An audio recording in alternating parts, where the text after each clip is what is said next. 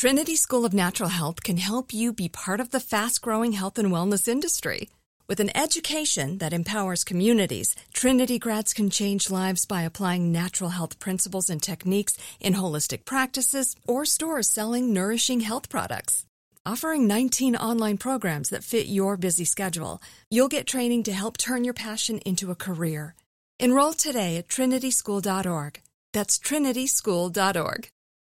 When you buy Kroger brand products, you feel like you're winning. That's because they offer proven quality at lower than low prices. In fact, we guarantee that you and your family will love how Kroger brand products taste, or you get your money back.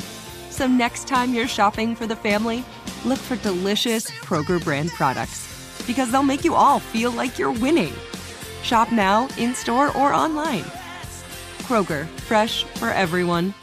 What if we told you about a major breakthrough on awesome savings on all inclusive beach vacays? OMG, this could break the case. Case? I'm talking about cheapcaribbean.com. It's full of hot savings. At cheapcaribbean.com, score an extra $175 off site wide on vacations of four nights or more now through June 3rd. A swim up bar in Punta Cana or dip your toes in the sand on the shores of Cancun. We gotta take this show on the road. Start at cheapcaribbean.com. Content warning. This episode will discuss a lot of heavy topics such as homicide and addiction. Please be kind to yourself. Prepare yourself with before and or after care. And remember, if you or a loved one is going through it, you can call the National Addiction Helpline at 1-844 289 0879 or dial 988 for the Crisis Lifeline. Thank you.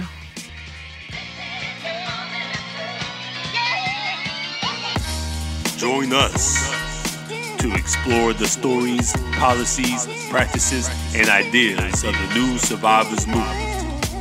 This is Survivors Hills with your host, Oya L. Sherrills. Welcome, welcome, good people. This is episode 10 of the Survivors Hill podcast, and I'm your host, Oya L Sherrills. This conversation is one for the changemakers. I am joined by three giants in the movement as we discuss what it takes to get the work done. Take a listen. Welcome, welcome, welcome, good people. I am sitting in the room with so much greatness right now. Y'all don't even understand. Y'all don't even understand who's in the room right now with me. Okay, these are the pioneers, the I mean the royalty, I'm going to say, in my humble perspective, this is the royalty of what I call the new survivors movement. And I would like each person to introduce yourselves, though, and um, say what organization you work with and your position in the organization. We can move from our left because that's our heart center. Oh, all right, all right. Get deep with it off the top. But hey, everyone, hi. Uh, it is I, David Guizar, G U I Z A R. I work with Crime Survivors for Safety and Justice, a founding member of CSSJ, and uh, currently I hold uh, the role, that seat of responsibility as a chapter engagement and training manager. That's what's up.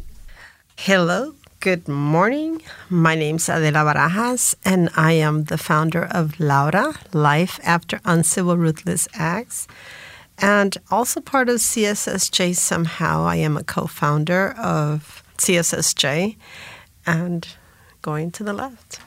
Greetings, uh, everybody. I'm Aquil Basheer. I'm the founder of PCITI International, the BUILD program, uh, California LA Peace Builders Collective, and uh, part of CSSJ as a member, and uh, honored to be here. Well, thank you all so much for joining me on this very fine Sunday afternoon. So, I want to just kind of jump right in and ask that you all share just as organically as you can, uh, just with a spirit of openness, but also we don't necessarily have to go in any particular order or structure.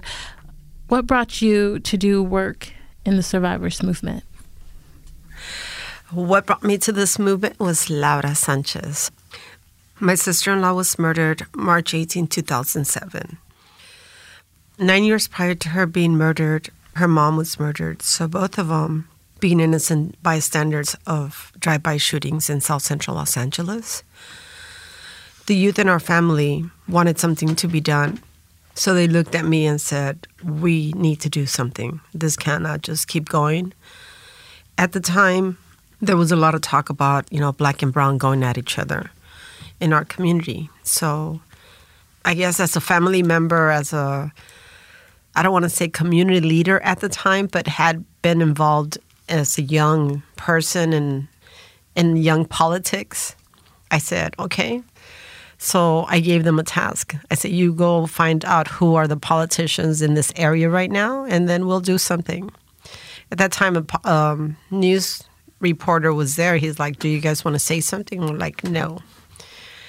And she's like, You know, just to let you know, there's only a, a, an opening when the news are here, and that's your window of opportunity. If you want to say something, do it now because we will be gone in a week, and that'll be all. So um, we did. That was the reason how we started the work. And what is it that has allowed you to stay passionate about doing the work? Um, the lack of Latino representation. Mm. So started doing the work, then started going to a lot of meetings and having the four kids that she had and going to their schools and seeing the lack of respect from the school administration towards the kids or letting them know that their mother had been killed and the lack of emotion involved or the empathy that they had towards a mother going or an aunt going there. The administration, you know, addressing me like, I'll be there, mom, when I have my, my niece next to me. Or knowing the differences that my nephew being in Wilson High, where the principal came and addressed me because they I had already called prior to them picking up homework with them. When I went to the local schools from at Jefferson High School, and I wanted to speak to the counselor, and she said, "I'll be there, mom." Twice, and then I said, mm. once I got into her office, and I said, you know, you keep addressing me as her mom. She's mm. my niece, and I'm here because her mother's been murdered. And she's like, "Oh, I'm sorry. I understand. My mom just died." and she still didn't get it. So you know, little things like this just make me realize there's a, a void that needs to be filled. And, you know, dealing with the funeral homes and the cemeteries and seeing how they are more of a business than assistance for families. Mm. That was another thing. Or people, when they saw the news playing over and over again, once I did go public with the news, people taking advantage and coming and saying, oh, you know, we're from this office or we're from that office, just trying, taking advantage of the pain mm. to get their own story out there. Mm. That is what made me get involved. Thank you, Adela. I mean, definitely, I feel like there has been this theme in this movement of the lack of just care and gentleness that a lot of the institutions have with our communities, especially in the in the wake of grief. But you've also been at the forefront of changing that. That's right. so, David, you want to jump in here? Yep, yep, for sure. Uh, thank you, Della, and um, definitely an honor to be in this space. You know, with with Aquil and yourself and Adela. You know that conversation around um, what brings me to the work is uh, the unfortunate tragedies of you know within my family and stuff. Uh, you know, my brother Oscar was murdered in 1983, and and I don't think that you know that the trauma or even us as a family recognized you know what was happening you know like day to day right uh, for me personally just just being in, in like in a silo and dealing with my own experience of, of losing my brother was, was something that that I um, dealt with but not really pinpointing and even understanding what was happening, right? Like, like it was life, you know. And it was until about 2012 when, when Aquila, you know, was a part of um, what is now Crime Survivors for Safety and Justice, and they were forming a, a leadership group to participate in, in really igniting a conversation and you know moving forward with possible like policies and things like that, right? That that would support survivors, victims uh, of crime. And at the time, it was my brother Oscar's story, and it, and it really brought it front and center, you know, because most of the time in my previous years, being involved in in like you know community service and things, it would come up like, oh, I'm I'm moving away from from the street life and this and that. I lost a brother, and this is kind of like one of the things that I don't want, you know, to repeat. So I was, you know, I was kind of like dancing around what what really happened and what was missing for me and my family, right? And but not really knowing how to pinpoint it. You know, there was people that that were beginning to talk about like post traumatic stress disorder and and how you know what we were living at the street level was like really like warlike conditions and things like that. So the the conversation was kind of like surfacing, but no one really had you know the quantitative, qualitative measures around it, and it was like to a lot of people, like it's just people killing each other, it's gang banging, is this, is that, right? But not really looking at the bigger picture. So when I made that commitment to be a part of that first retreat, um, I think it was like during the summer and and uh, beginning of summer, and uh, within like 90 days or something like that, I, I got this phone call from my brother Gilbert's wife, and uh, you know my brother had been shot, my brother Gilbert, and and he didn't make it, and and that was kind of like just like wow, you know, it was really heartbreaking, and you know for a lot of years I ran from the trauma of losing my brother Oscar and just using a lot of drugs and alcohol and you know, being homeless at one point, like from the drug addiction and, and all of that stuff, and, and then perpetrating violence on two others too, like, you know, for a period of time until I realized I was repeating that cycle of violence. So six years into my sobriety is when my brother Gilbert was murdered. And I think because the gratitude that I have to Creator for allowing me to think a little bit clearer about what had happened to my brother, I committed myself to finding a solution, right? Like the solution was immediate. My mom wanted someone arrested, you know, for what happened to my brother. That was that was kind of like the thing that did not happen when my brother Oscar, where there was an arrest or that type of closure, right? So there was like these basic things, right, like that that are oftentimes left out of the narrative, and and uh, so it was really it's really my motivation to this day is, you know, a call to real health access, right? Like trauma is not just like mental health, like this bad memory or this bad mm-hmm. thought that sneaks up. It's also the how it impacts our health. Like I saw my mom's health just go, you know, and, and all the way to her last breath. It was really heartbreaking to to know that a lot of it was related to losing her two sons you know the call for trauma recovery that that we do have that element you know for for people to be able to have a space to talk about the incident to work through what's you know appropriate for that individual right?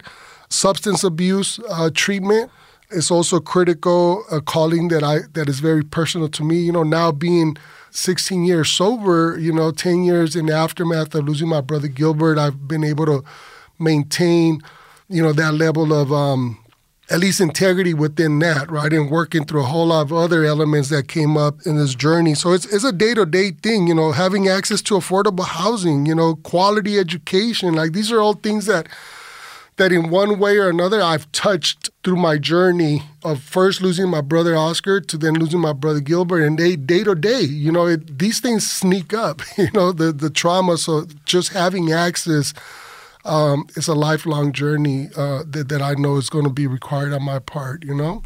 Absolutely. And I think we're going to get more into like um, some of those key resources that you touched on and talked about that can lead to people taking that that healing journey. Commander, hmm. it's on you. So again, what brought you to the movement for survivors and um, what keeps you passionate? Well, let me honor the room and the uh, three generals in the room. Do I have your permission to speak? Hmm. Absolutely. Yes, Um, I wish I could say it was one thing that uh, brought me into this work. Uh, I've always been a radical advocate, uh, revolutionary in terms of uh, my thinking process, uh, understanding my value, etc.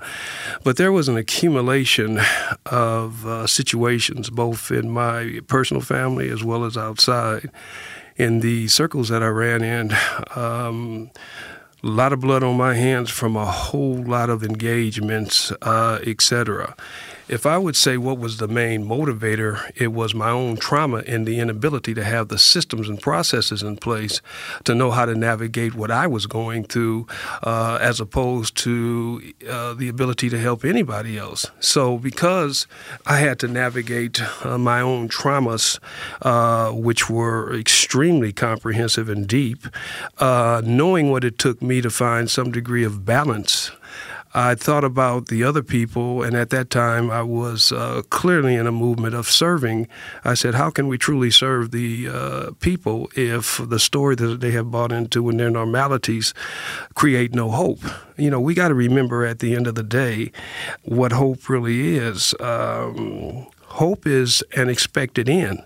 Hope means that people have an expectation that there will be an end point of something uh, that they're hoping for.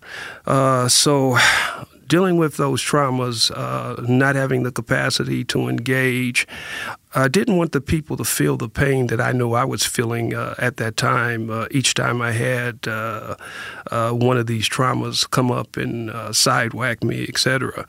Uh, that moved on into something more important, not externally, knowing that you create temporary stability in the moment, but you have to anchor people.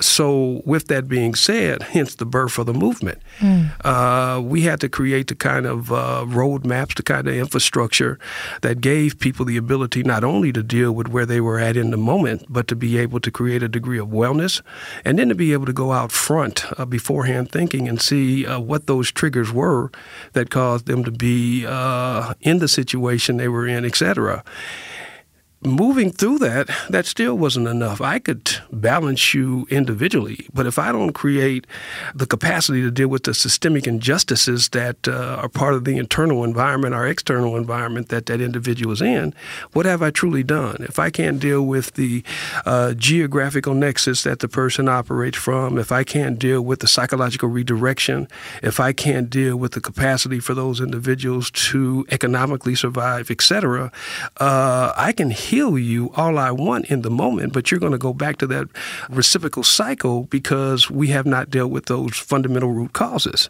So, hence, one of the things that has kept me in the movement for so long is making sure that my reasons uh, have been strong enough to keep me in the game. And my reasons for getting in the game was to create the type of foundational network or structure which was going to give the capacity of, or to give capacity of those individuals to heal themselves. And we have not arrived there yet. Mm. So because we haven't arrived, because we haven't given that foundation, my reasons are pushing me to stay in the work.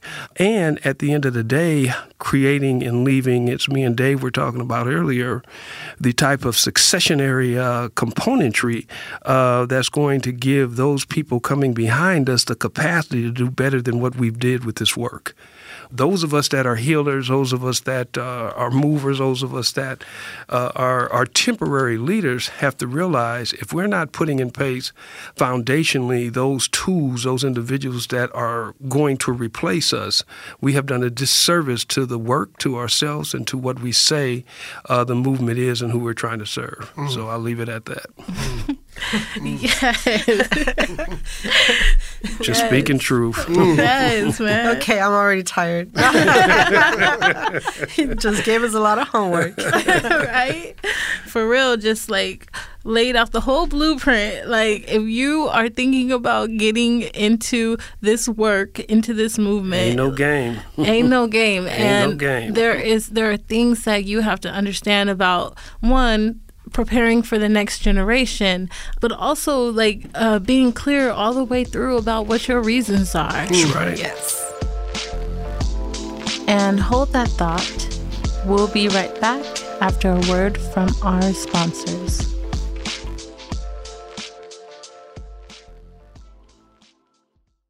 It's almost here. The Knix anniversary sale starts this Thursday, May 9th at knix.com. Celebrate the intimate apparel company that has reinvented products for real life with one of Knix's biggest sales of the year. Get 30% off all leak-proof apparel from the number one leak-proof brand in North America, including period underwear, swimwear, activewear, and more. Millions of people have made the switch to Knix leak-proof underwear, and there's never been a better time for you to try. Save 30% on super comfortable, machine washable, and great-looking underwear that's perfect for periods and light bladder leaks. Choose from a variety of colors, styles, and sizes from extra small to 4XL. You can even match your leak-proof underwear with an incredibly supportive and comfortable Knix wireless bra. So mark your calendar this Thursday, May 9th for the Knix anniversary sale. Get 30% off all leak-proof underwear, shapewear, activewear, and more. It only happens once a year at Knix.com. That's K-N-I-X.com. Don't miss this.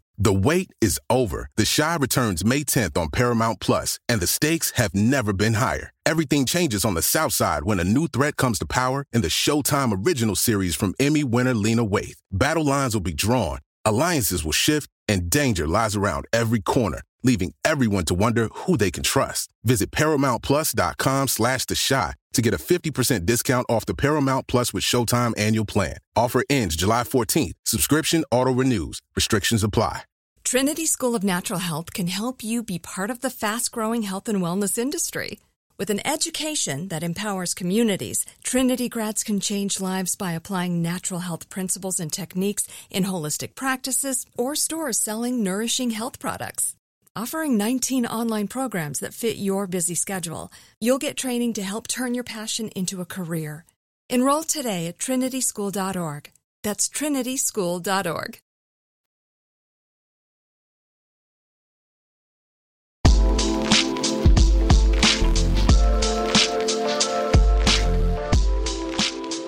So, um, one of the things that um, I also wanted to kind of touch on are training opportunities, right? So, like um, a lot of people who are thinking, a lot of young people who are touched by the kind of work that we do, they want to know, like, how do they get started? Like, what trainings are available? I know that there is, like, now there's a National Office for Victims of Crime, and they have a training and technical assistance center and they do things like an effective management series and they have a national victim assistance academy and so they offer a lot of different kinds of trainings for people who are just beginning to serve survivors of crime to get into this work. But there's a lot of training that is available and that's very specific to serving communities like ours, black and brown communities, mm. urban communities, communities that have to deal with like the intersections, you know, mm. of different kinds of violence, not just the violence, not just the personal violence, but the institutional violence and the systemic violence. So I was just wondering because I know I have I'm I'm you guys, I'm I'm sitting in a room full of trainers. Okay. So I was just wondering what trainings do you guys feel like are the most important? And so what's necessary for people who are looking to get into this movement? Hmm. And what's necessary for training, but also like what are the elements in the trainings that make it necessary? I would like the trainer to speak on the training. well, when you talk about training, I think we get confused. There, there are some outstanding components. Uh, some of those components uh, are individuals who are at this table, but I think we confuse training with education time and time again. Mm. Education gives us broader concepts, gives us broader vision, and gives us information. Trainings are situationally specific. They mm. give us rules and tools. They give us the capacity to engage and change behavior. When you look at behavior modification, probably the most major component that uh, moves or the calculus of, of true behavioral change is training. Now, what type of training? Far too often, trainers will come in with their perspective uh, those individuals who truly train know they have to establish the need of the people they're attempting to move. So that type of training um, takes number one uh, landscape analysis. What are your people up against? What are they going through? What are they uh, engaged with? And you've got to get that from them. They've got to be inclusionary in the voice process. Secondly, you build out a system based on need, not your need and not your perception, but the needs of those people that you are trying to take somewhere. You cannot teach survival training and teach people how to deal with their own grief. A good trainer knows that he or she is going to create tools for those individuals to make the best judgment calls and to move themselves forward. If you're leaning on me to take you where you need to go, you're really going to be at a deficit. You have to control that narrative. One of the first things I do when I come into a room uh, where I'm training, and I have trained thousands, uh, they are going to draft the roadmap that I'm going to follow. I make sure that they are clear that I am here to assist them to get them where they want to go. They have to know what that target is. They have to know what they're where they're trying to go. Our trainings are holistic. Uh, we know it takes scenario training, it takes a board training, it takes uh, live training. Uh, you've got to hit all those fronts because you don't know where you're going to touch the trigger of the individual. So you want to bring all those dynamics to the table in terms of what you're trying to do. And then um, I, have got to say this because most of your trainers who know what they do and realize this. Most trainers teach what they need the most. This is how effective training comes into play. You say, well, okay, Aquil, can you explain that? Yes, I can. Um, when we train, if we need what we're training to give to other people, we're going to search for the best that we can find. So when we deliver what we're delivering, it's going to be the best that we have to offer. You know, I know my uh, role and why I'm one of the best at it when it comes to saving lives, violence, etc. There's some other things that I don't do too well, but those things I do extremely well. So because I'm dealing with my own trauma, because I haven't had all the answers as I alluded to earlier, what I'm attempting to do is to uh, create a self mastery where each time I train, I'm bettering myself in my situation as I serve the people. So, this is what's going to make me give the people the best that I got. And as I listen to the people, they are going to help me to devise other systems that I have to create or need to create because remember, I'm trying to heal myself while I'm trying to train them. And that's one of the things that makes a real trainer effective is the people know that you understand their normality. Mm. They know that, not necessarily understanding where they're at. I'm talking about truly understanding their normality and the mindset. Then, two other quick things. Um, when we look at uh, training, one of the things, if I'm dealing with fractured people, I am trying to interrupt the story that they have bought into that causes them to be handicapped because of their trauma. See, I'm looking to give them the capacity to reinterpret, to change that story uh, to where at the end of the day they can create a different result at the end of the day. I'm looking for them to take ownership. I'm looking for the tools that I bring to the table to be augments and implements of motivation to get them to take control of uh, where they're trying to go. And then lastly, um, again, back to my earlier point, I want my training to anchor the people and give them some viable templates that if these situations that have triggered them come up again, they have the capacity to look and have protocol, have operational structure in which they can look to and operate from and move the process forward. So at the end of the day, I'm trying to fill their toolbox with as many tools as possible. Uh, I'm trying to give them the capacity with those tools to end up making the best decision and judgment calls on their own so they can take ownership of a process, know they can heal themselves, and more importantly, know that they have the capacity to heal others and let those other people be able to heal others in the process. Mm. I'll leave it at that. It's beautiful. Thank you. Um, David, do you want to add in here regarding like what is um, what kind of trainings are necessary and what makes them necessary? Well, you know, the training that I work on, you know, is something that has given me you know awareness right in my own lived experience so the landscape analysis that that Aquil brought up is in relationship to to working with survivors is centered around victim services, right? So victim services and how it integrates systems. So when we talk about the education school district, did the school district respond to my needs or the needs of my family within the incident, right? Um, immigration, right? We have immigration, there's like U visas and things of that nature, like did, did that system. So if I'm sitting in a room and we're going through it, we're basically discussing how these systems supported you or not supported you. Did they even inform you that you have the right within the quote unquote experience of, of, of having just experienced harm, right? The district attorney's office, law enforcement, whether it's the sheriff or local police department or whatever, you know, they have a lot of the times these resources sit within these systems, these offices, mm-hmm. right? And mm-hmm. and so in the context of being a survivor, this is the landscape analysis that we have engaged with with survivors to bring about one what it felt like. Oftentimes people understand clearly that there is a victim compensation that equates to a monetary amount, right? But most of the time, people have walked away said, if I would have just been treated with dignity, mm-hmm. right? If I would have just been treated with mm-hmm. respect, that's what has translated so much deeper to me to understand where people have come from.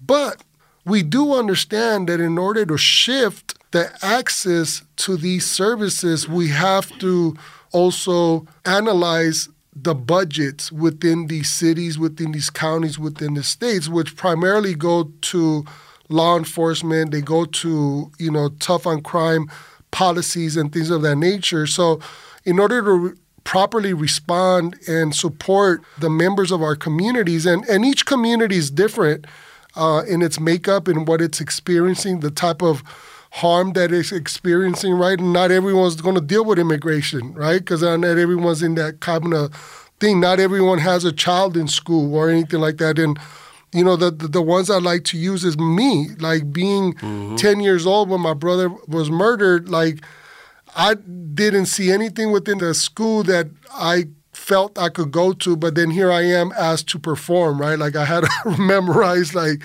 the the states within our country and alphabet, all these different things while I'm dealing with my oldest brother just being murdered. And if you have the high, um, you know, the the ones that are we hear about like Parkland, Parkland shooting in Florida, so unfortunate. I recall the news conferences where they had the governor, they had so and so, but they had victim services administrator, the state being there saying, "Hey, there's services available to you."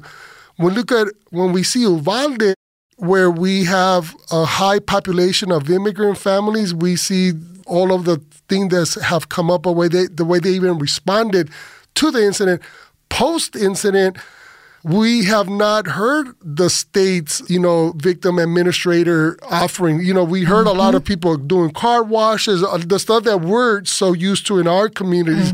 Why we started advocating for the the compensation so many times being disqualified. So it's really boils down to to that element of feeling good, right? So that's one of the things that I've also learned in being a trainer is that out of these discussions, we could actually walk away with a policy idea that then translates to a policy victory. And we have been able to develop more funding for like trauma recovery centers across the country now within our state of California.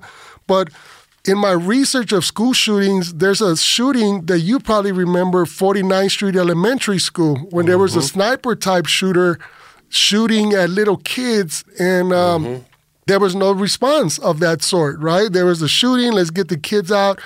And then a couple of years, I think it was either before or after, there was a young kid in the fifth grade that was so afraid of his parents punishing him for getting bad grades that when he got dropped at the school, he shot himself. Mm.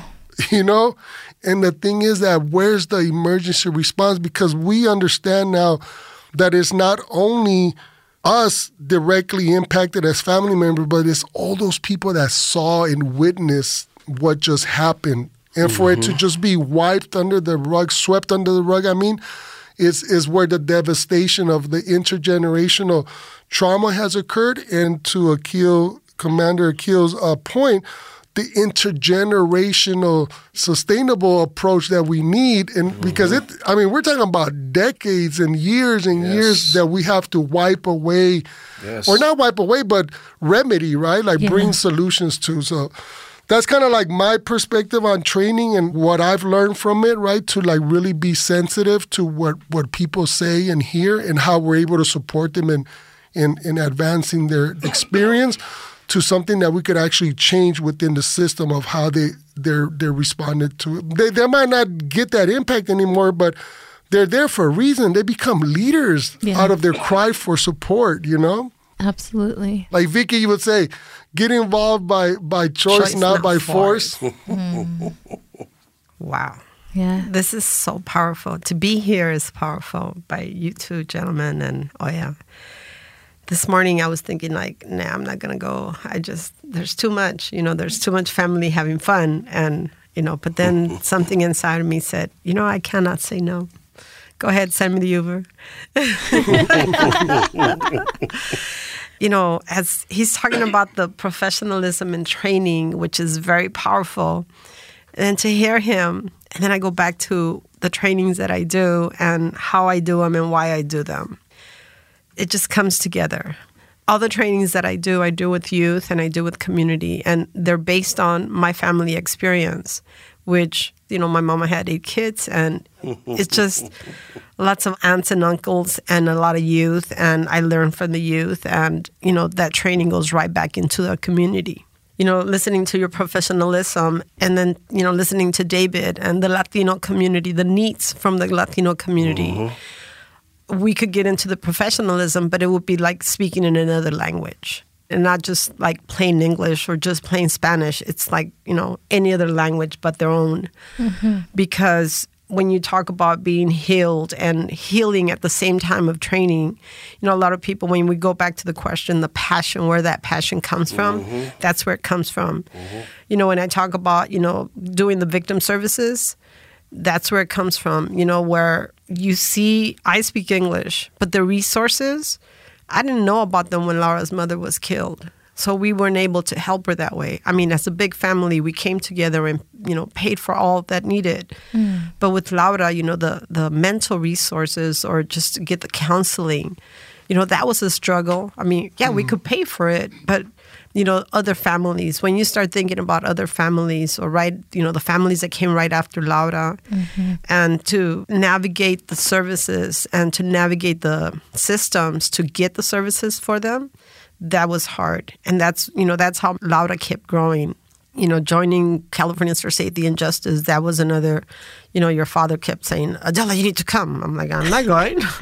you know, you need to come. I said, I don't even know what you're talking about. And then Vicky, you know, he brings up Vicky. Adela's like, you going? No. Are you? No.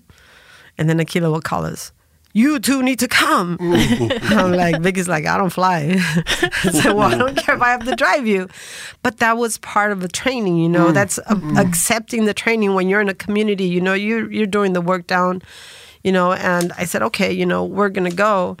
But, you know, you talk about the landscape and then analyzing the landscape, you know, he talks about U visas and it's even about that, you know, training the community, to say, you know, I understand your son, you know, was killed but do you know that you know your son is bringing you a blessing you know there's there's a u visa you could receive and the, there's benefits there's resources just like we were able to help you with the funeral service. Mm-hmm. you know we there is trainings that we have to give these parents to accept the help. Mm-hmm. um, the youth you know training the youth to say you know you live in this neighborhood but that does not mean that we cannot make changes in this neighborhood you know and training them you know step by step. You know come on in come into the park and these are the small changes, small victories, but they are, they're trainings that, you know, make them accept that you can be a trainer. You can make changes in your community. And this is how it starts. Mm-hmm. So the trainings that Laura does, they're really small, or they start small, and then they become a movement of their own. But to do that, I always call it you have to disarm your mind mm. because our, our minds are, are programmed to say we're going to fail if we live in South LA, we are armed to learn that we're going to fail, we're going to end up dead, or we're going to end up in prison. Mm. So the first thing that we do when we have our youth is we're going to disarm your brain. You know, we're mm. going to disarm your mind to stop thinking that you cannot succeed. Mm-hmm. Once we disarm that, I go, we're going to arm it with positive beliefs. You're gonna, you're, we're going to take you out places where you think you cannot go. Hmm. You know, I, I remember Jerry, which you know, rest in peace. But when we took him to a, a tra- the trainings at USC, and he's like, "Wow, I, if I was driving by here, they'd probably chase me out." Mm-hmm. or you know, with the Homer, I go, "Well, it depends on what you're doing." But just to know that he was in that training, he goes, "Miss, you think I could come here?" I go, yes, you can. You know, if that's what your dream is, yes, you know, go back to school. You know, we could help you. And, you know, that was one of his goals is to go mm. back, you know, and when he got caught up in something, he was in prison. And then when he came out, you know, he was shot. Um, like, I want to say a month after.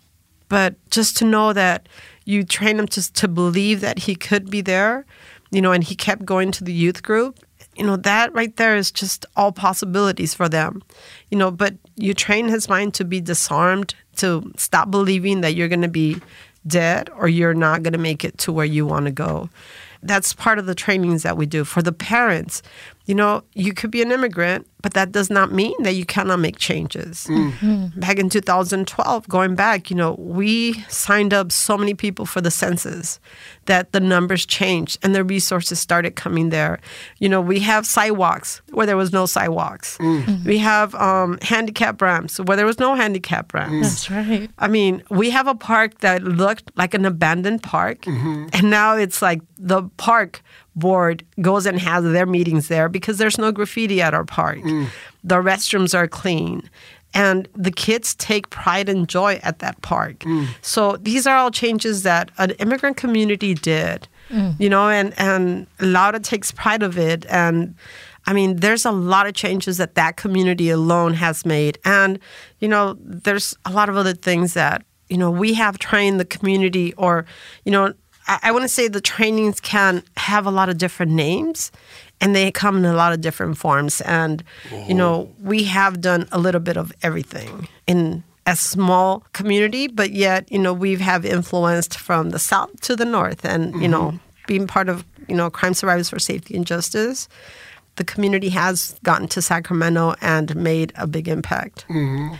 Oh man, thank you for that. I mean, I feel like you already started to touch on one of the next questions, which is what has been something during the course of your work that has warmed your heart? Mm. So when you think about working with survivors, like mm-hmm. have there been any moments that stand out to you that really warmed your heart? Hmm.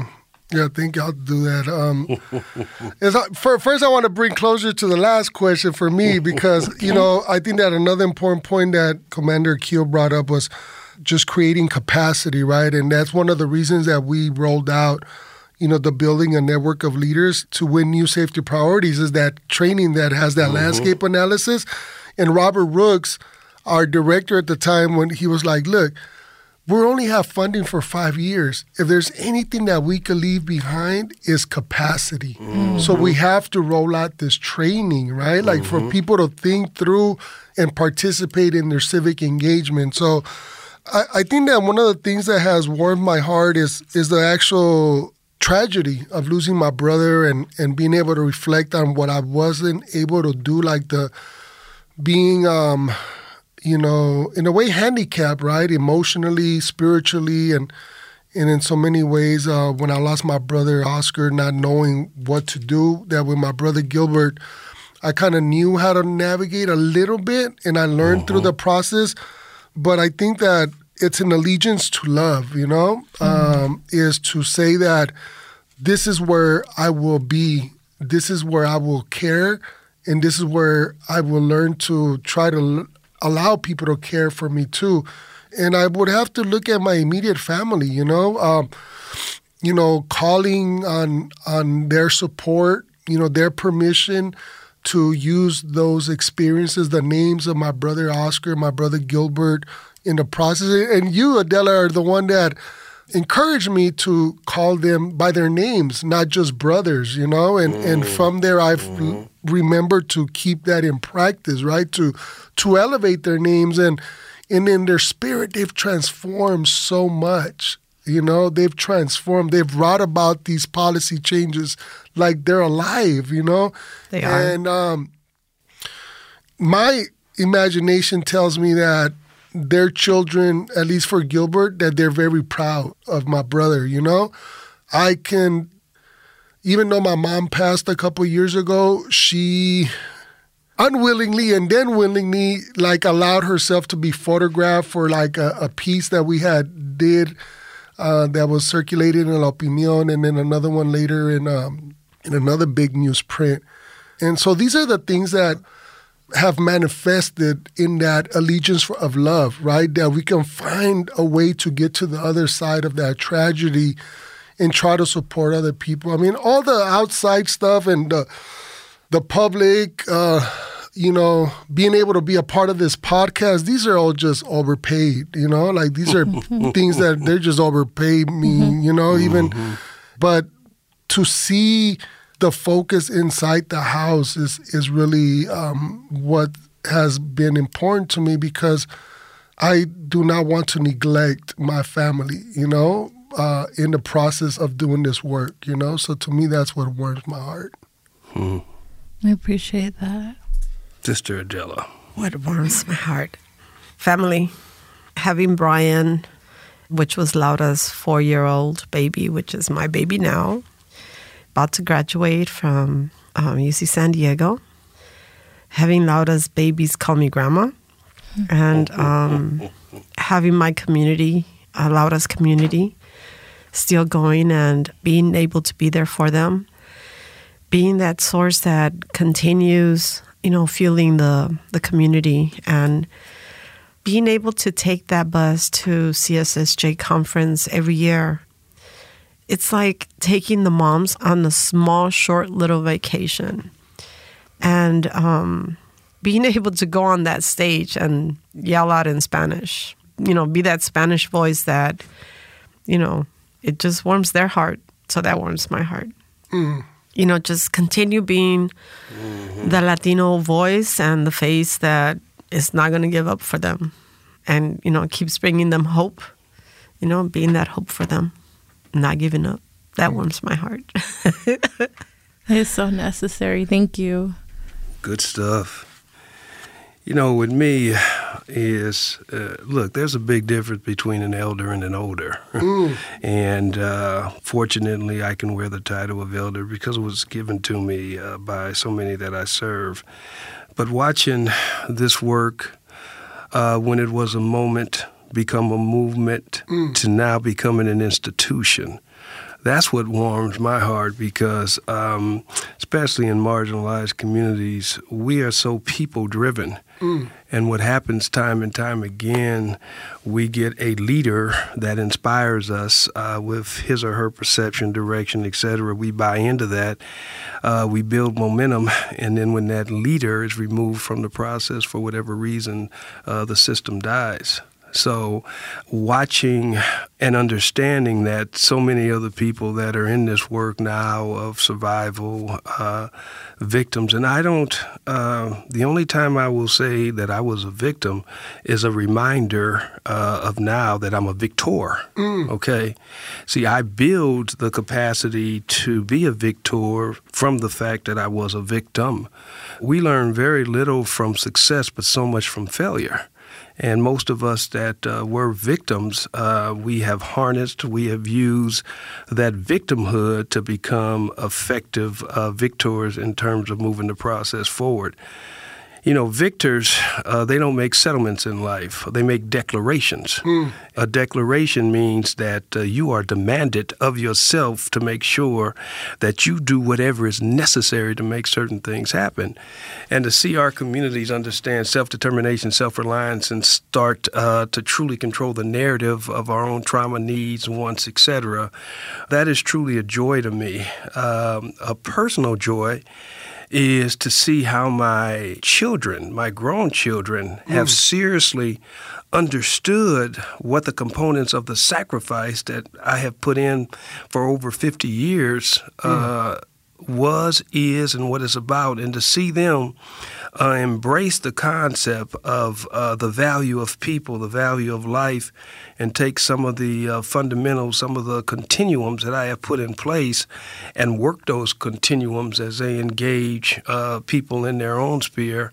That couldn't be a better high for me uh, to hear them articulate uh, the rationale and the need to assist and to help others, mm. to watch them to be able to deal with their own trauma based on some of the tools that I was fortunate to be able to bring to the table, and to know more importantly that at the end of the day that there is going to be a foundation. Look, you don't choose leadership, leadership chooses you. Mm. And what you do with that leadership at the end of the day is going to leave a continuum of work in place. Uh, we forget time and time again everything matters. We are all at this table for a reason. There is no consequence. I would say consequence is God's way of staying anonymous. He put us at this table for a reason. And when we leave this table, all of us are going to have grown because we would have benefited from each other's expertise, knowledge, wisdom, and understanding. And so if we can impart that and seeing that imparted, seeing the diligence of all three of you uh, as an elder, seeing uh, the type of momentum, the type of wherewithal that uh, you and others like you are putting into moving this process forward, it gives uh, individuals like myself hope that at the end of the day that we can hit that target, that we can get those needs met, and we can, you know, put those um, templates in place. Lastly, I'm end on this. You know, in our communities, uh, we die hard in the backyard. and the rationale to that is is we usually die in our pain and our trauma mm. and not being able to deal with this. I finally see some resiliency nets being created to where our people don't have to go like that. Our people can understand the trauma and uh, engage the trauma. To, hopefully, we can negate that trauma to some of those coming behind us when we pass. Uh, so at the end of the day, uh, yeah, that's that's the pain. Uh, the pain antidote, I should say, the the hope antidote for me, and, and, mm. and why I feel so good about uh, what I see in terms of what's going on out there. Mm. Ashe, because that sounded Ashe. like a prayer. we say a few of those too. I mean, we see we we you know we've been talking about like intergenerational healing, and and we kind of begin to understand what it feels like, right? Like you yeah. being you know Aqeela Sherrills' you know, daughter and carrying that torch. You know, you gave a great example yourself, and I know I have like a nephew and you know and others. And Shout out to Luis. Yeah, Luis, right? a big boy. and then we see the unfortunate, you know, elements when that doesn't happen. You know, we saw the arrest of, you know, the the people that are being accused of of that rapper, right? It was like mm-hmm. a, a, a, dad, a son, yeah. a stepmother, right? Yeah. We saw the shooting in in the Inland Empire where it's like again a, a stepmom, a, mm-hmm. a, son, a daughter, right? And it's like, oh man, the I mean, we could go on and on. So there's not enough of us out there yet, you know. So right. th- that's why I love, you know, Aquil's response around intergenerational healing and making this work, you know, sustainable, right? And we have a tough road ahead of us, but I'm I'm glad I'm on this team. You know, yes, I'm sir. definitely glad yes, I'm sir. on this team. Yeah, I definitely feel it's a blessing um, to you know just even you know, have the honor of sitting at this table because I have learned so much from each one of you, like in my path, in my journey. And it's like, it's been a gift of guidance, you know, in different ways from each one of you. So, you but, know. But I, I got to jump in there real quick, and I know Adela wants to jump in, but to your point of what you're saying, Oy, uh, you know, you've been blessed. Your mm. father is a general that we all love. Mm-hmm. Me and Aqeela go back decades, and we always say we're locked at the hip. But that brother has been in- instrumental in laying so many foundational uh, pillars for so many to stand on. And as I talked about my daughter, I look to you when I see Aqeela. Mm. I see your uncle, Brother Dawu. Yeah. I know your grandmother personally. Mm. I love mm. her to death. Uh, and so this is what I think all of us, and, and, Dave said it so well when he's talking about the intergenerational uh, component, not only of the trauma, but the intergenerational uh, lifting of the momentum. Leadership. See, uh, this is outstanding. So, uh, you know, just want to salute your father and your family because you've been fortunate and blessed. And I think we're the extended family. Uh, you know, you're never too old to learn and you're never too young to teach. And so, if I look at you, I'm expecting I can learn from you just like you learned from me. And I think I can speak for Adela. I think That's I can right. speak for Dave in that capacity. And that's why we've stayed in the game as long as we have. You know, we're in a constant state, as I said earlier, of perfection. We're trying to create self mastery. I'll say we'll never reach perfection, but the road to perfection is uh, excellence. And so if we can leave here uh, with putting those templates in place, uh, you know, we've done our job because the only thing we're going to leave is our signature. Mm, mm. Only thing we're going to leave. We're going to take a short break to hear from our sponsors.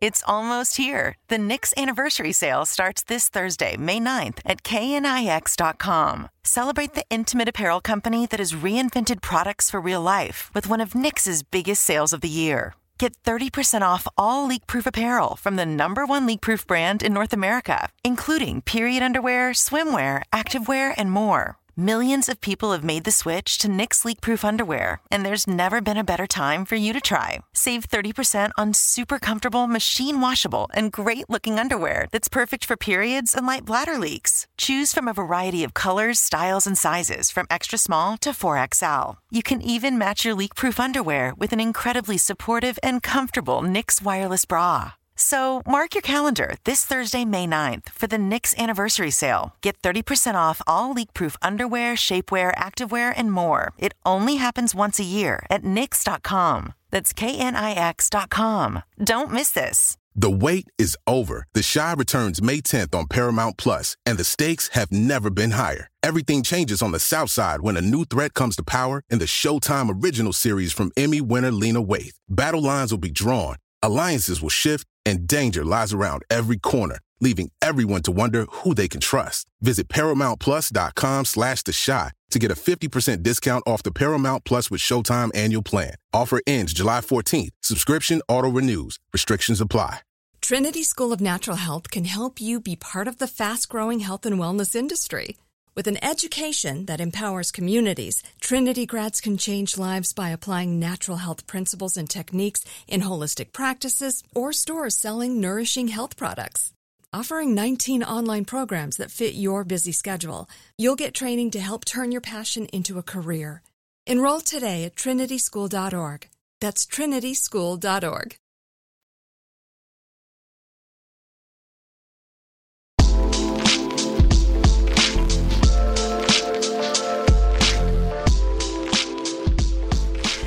So, David, you had said that the spirit of our loved ones have been there every step of the way for the policy changes. Um, before we get out of here, I wanted to know if there are any um, particular policies that have changed that y'all want to lift up. Yep, yep. Adela, you want to start with that? 580. Yeah, SB. SB 580. I mean, the trauma recovery centers. yes. And, you know, um, I want to give a shout out to Miracle Center. You know, it's so hard. And once again, you know, I'm going to uplift the Latino community because they have been left out so much. Hmm. Mm-hmm. And, you know, when I say that God put me in this place or, you know, in this role because I need to continue on the mission for the Latino community. You know, I tried to move away because, you know, health issues or whatever it may be. Mm. But for some reason, I keep getting pulled back in. SB 580 put in the trauma recovery centers all over. Well, not only California, now they're all over another eight states, I believe, or something mm-hmm. like that.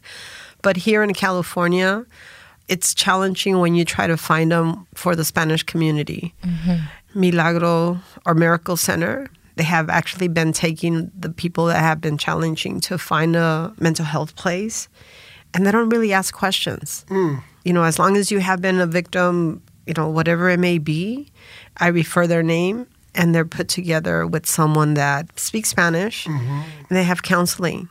And, you know, they don't care if you're you know, the family member of the person that, you know, was a victim, if you witnessed it, they take them on. Mm. So, and that's something hard. If you were, you know, part of the police shooting or whatever it may be, they take them on. So to me, that's, you know, they're actually a trauma recovery center where no questions asked about documentation or anything. They're helping people, which is what we need. Yeah. I will always be grateful to be part of 580. And, you know, there's other bills, of course, that have been there, but I'm just going to give them time. That is my bill that I'm always going to be grateful to have been active and take a role in. Yeah, for me, it's definitely um, SB 580. You know, um, the history behind SB 580 was when we were doing a landscape analysis back then in 2012. You know, Aqeela and and, and Vicky, Vicky. and and Adele and myself and others in the in the room, and you know, we describe what is a trauma recovery center now, like what we need, right? Like we need we need a navigator. We need, you know, help right now. We need someone to walk us through, help us fill out. You know, there's all the challenges that was just centered around accessing were constructed into the space and then a space where you could go and feel safe, right? And and there was this bill, SB 580, that had already lived and been vetoed by then Governor Schwarzenegger. And it was alive because the senator was still in office uh, Leno out of San Francisco at the time. And the thing was that California was in a deficit except for victims' compensation. We had a surplus. So Bill SB 580 took like two million or, or dollars or so and proposed to be able to fund three uh, trauma recovery centers. Now we have like over 19 in the state of California, right? And Dope. and um, including some in LA. And, and Miracles is one of the ones that you're talking about over in the harbor area, but it also services you know communities in South Central and others and stuff like that. But yeah, it just you know just to be able to do that kind of stuff and and to know that so much has unfolded from that that there's a lot of other extensions that have been added, you know, like housing protection for DV survivors and, and and people of gun violence. You know, I mean, there's like so many pieces that have been linked to to that seed. You know, so uh, that definitely has to be one of the proudest ones. And you know, I mean, they, there's like ten that just got signed into law this past Friday. You know, by the governor Newsom. Yes, that's what's up. Good stuff. Good stuff. Yeah, uh, 580 has definitely been one that we've supported. Uh, but from our work, uh, we're working and have been for years on the development of uh, the municipal structure with a lot of organizations. Currently, we're working with Everytown in Moms Demand Action, uh, legislative giants in terms of gun violence. We've created ongoing trauma um, resilience uh, training courses with Blue Shield of uh, Southern California. We work with USC on a variety of fronts uh, in inducing the uh, trauma component out of that school, as well as the Chicago School of Professional Psychology, where we train their grad students uh, and they're doing work internally. And, you know, one of our um, big movers and shakers Newark, Washington, D.C., Milwaukee, uh, Seattle. We've been able to establish regional safety hubs, which uh, augment the wellness centers. It's the same thing, the same concept, but the safety hubs specifically deal from the perspective of public safety and dealing with the uh, 4Gs, gun gang group, and ghost violence, uh, etc. We're trying to get uh, those uh, saturated uh, in terms of the municipal structure, but we're just happy to get them up and running.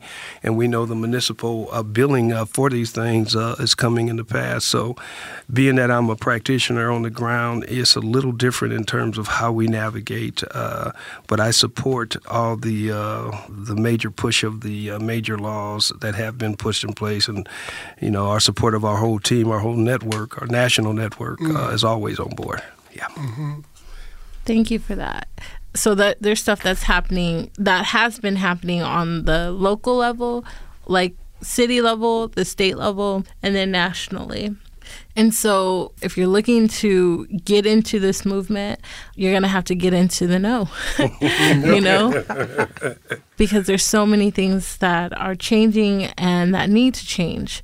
So, I, I was going to give this statement and I wanted to um, see if you guys would tell me if it's true or false and then what comments. Supporting survivors of crime in urban communities can lead to peace in the hood. Is that true, false, or what comments do y'all got? I mean, it's obvious.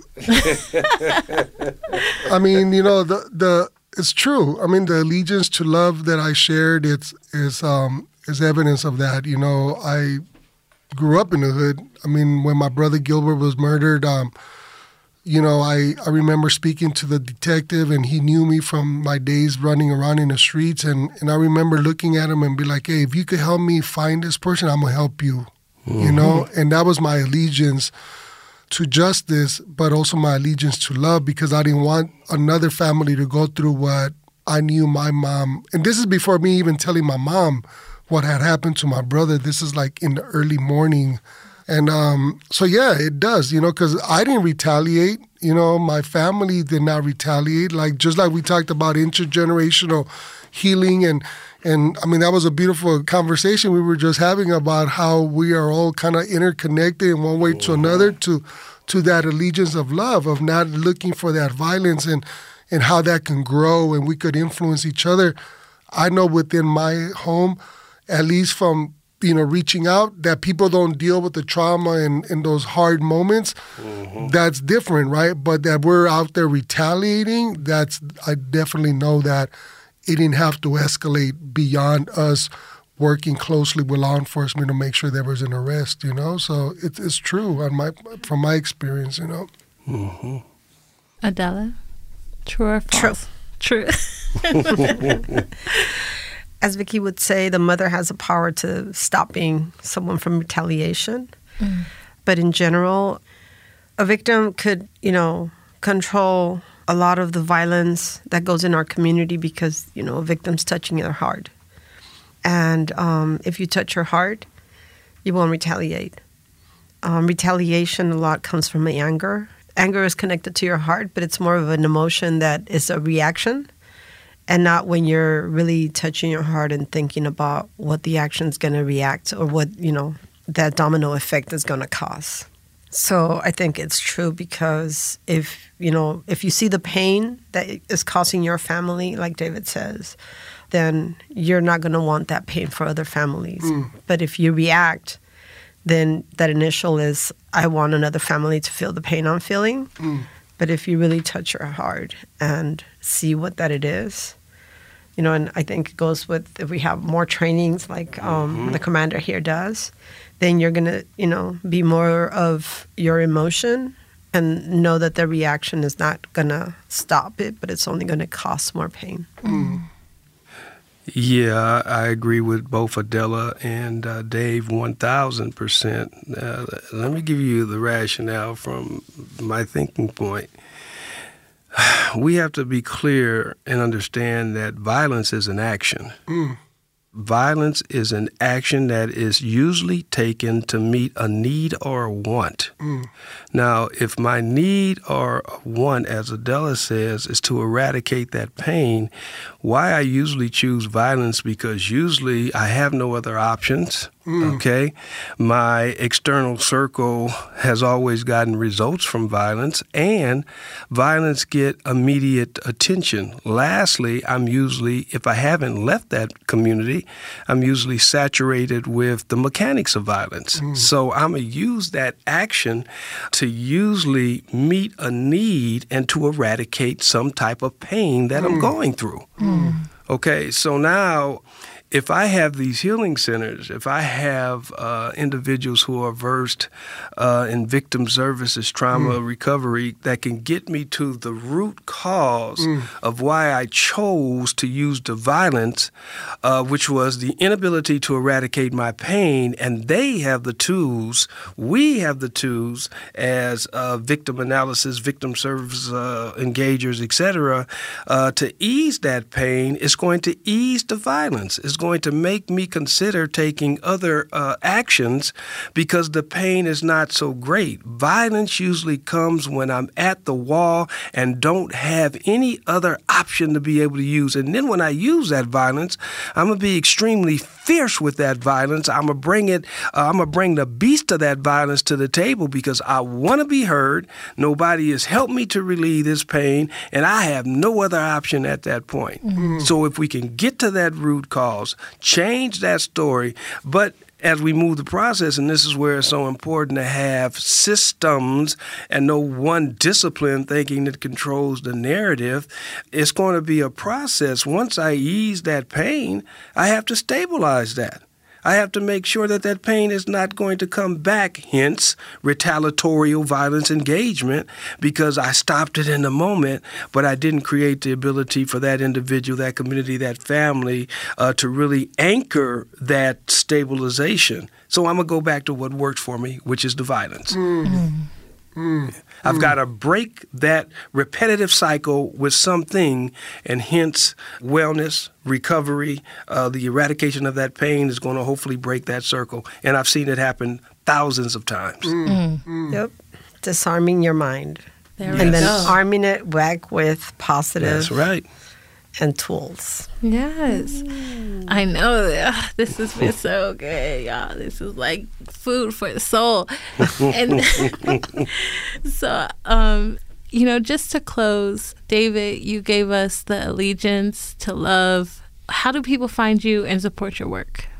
Yeah, well, you know, I've worked with um, crime survivors for safety and justice. So, um, our website is uh, cssj.org, right? But oftentimes you have to just kind of like write it down. But, you know, you could find me that way. You know, you could, uh, I, I, don't have, like David dot uh, Guizar Instagram too, right? But you'll find me in a neighborhood near you, you know? Yeah. That's yes, right. sir. I like that. and Adela, you've you've brought us the need, the necessity of centering the healing for Latino communities. How do people find you and support your work? Information at laura.org. That's where you find Laura. Info at laurala.org. Mm. Got it, got it. And to all, all our listeners out there, um, one of the first steps um, that we always create at the Reverence Project to ensure that uh, there's a proper introduction to supporting survivors of crime is to make sure that our youth read the book Peace in the Hood, which is co authored by Aquil Basheer and Christina Hoag. Mm. Okay, so make sure you get that book. Make sure you order mm. it right now. Mm. It's on Amazon. Okay, and it's it's not pricey either. So you know, but uh, Commander, um, how yes. do people find you and support your work? I like Dave saying I'm in a neighborhood near you, but uh, is that book in Spanish? uh, no, but uh, Ooh, a good idea. Uh, real quickly, we're real easy to uh, get to buildprogram.org. One word, B U I L D program.org. And we're looking to bring Peace in the Hood to very soon in Spanish too. So, yay! All right, so thank you guys so much for joining us. Any final words of peace, any final words of healing to leave the people? Love and thank you so much for mm-hmm. allowing us to share our ideas, visions, and knowledge. Mm-hmm. Yeah, I mean, survivors heal. You know, I love it. You know, and thank you for having me on here. And and you know, I love to just remind people that it's through campaigns that we shift the narrative, right? So running right now is hashtag just safe. And it continues to call for the same stuff, you know, again, around sustainability, trauma recovery, substance abuse treatment, affordable housing, quality education, intervention and prevention, and health access, right? And that's one that is going to grow really quick uh, in, within the state of Cali, Cali Gold. So, you know, hashtag just safe, you know, and, and I think that it will continue to envelop everything that we've been doing for 10 years now, right? Mm. 10 years, you know. Uh, I mean, of course, more, but within the victim conversation of how we've been able to integrate, you know, the elements that come with it. And that was an amazing question you brought up. It's like, you know, uh, what was the last question she asked around? Uh, yeah, that was a great question, though. It prompted like, uh, uh, you know, the true falls around uh, intervention, and and just the line of questions have been amazing to to prompt, um, you know, what we've been talking about, and you know, and the reason I brought up just safe is because it's a calling, right, of what we need. We need resources. We need sustainable resources. We don't need a one year, two year grant. We That's need right. we need investment, you know, like right now, you know. That's so right. thank you. Yes, thank you. Um, I'll leave uh, the listeners uh, on this. If service is below you, then leadership is beyond you. Mm. Done. Thank you for your outstanding hosting, uh, Sister Queen. Thank you. That we're good. We're done with that. That's so beautiful.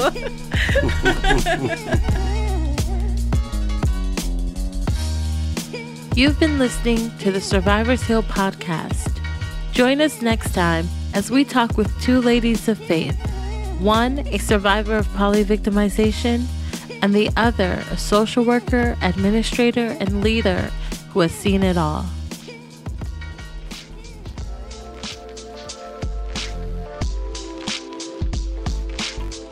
Disclaimer My views, beliefs, and opinions are my own and do not necessarily reflect the views of my guest, resource organizations, or sources shared.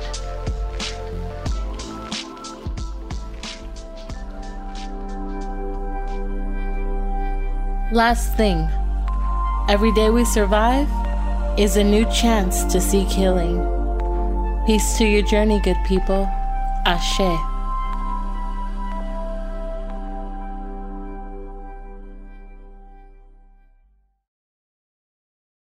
Trinity School of Natural Health can help you be part of the fast growing health and wellness industry. With an education that empowers communities, Trinity grads can change lives by applying natural health principles and techniques in holistic practices or stores selling nourishing health products. Offering 19 online programs that fit your busy schedule, you'll get training to help turn your passion into a career. Enroll today at trinityschool.org. That's trinityschool.org. With the best all inclusive vacation deals to Mexico and the Caribbean, booking your getaway with Cheap Caribbean Vacations means you have more freedom to do your deal. Whether you want to enjoy snorkeling, endless margaritas, and more, or simply soak up the sun and sand in a tropical paradise, Cheap Caribbean Vacations has your deal for that. Plan and book the exact getaway you want at exactly the right price for you by using our exclusive Budget Beach Finder or find a featured all-inclusive package to Generations Riviera Maya Resort and do your deal at cheapcaribbean.com.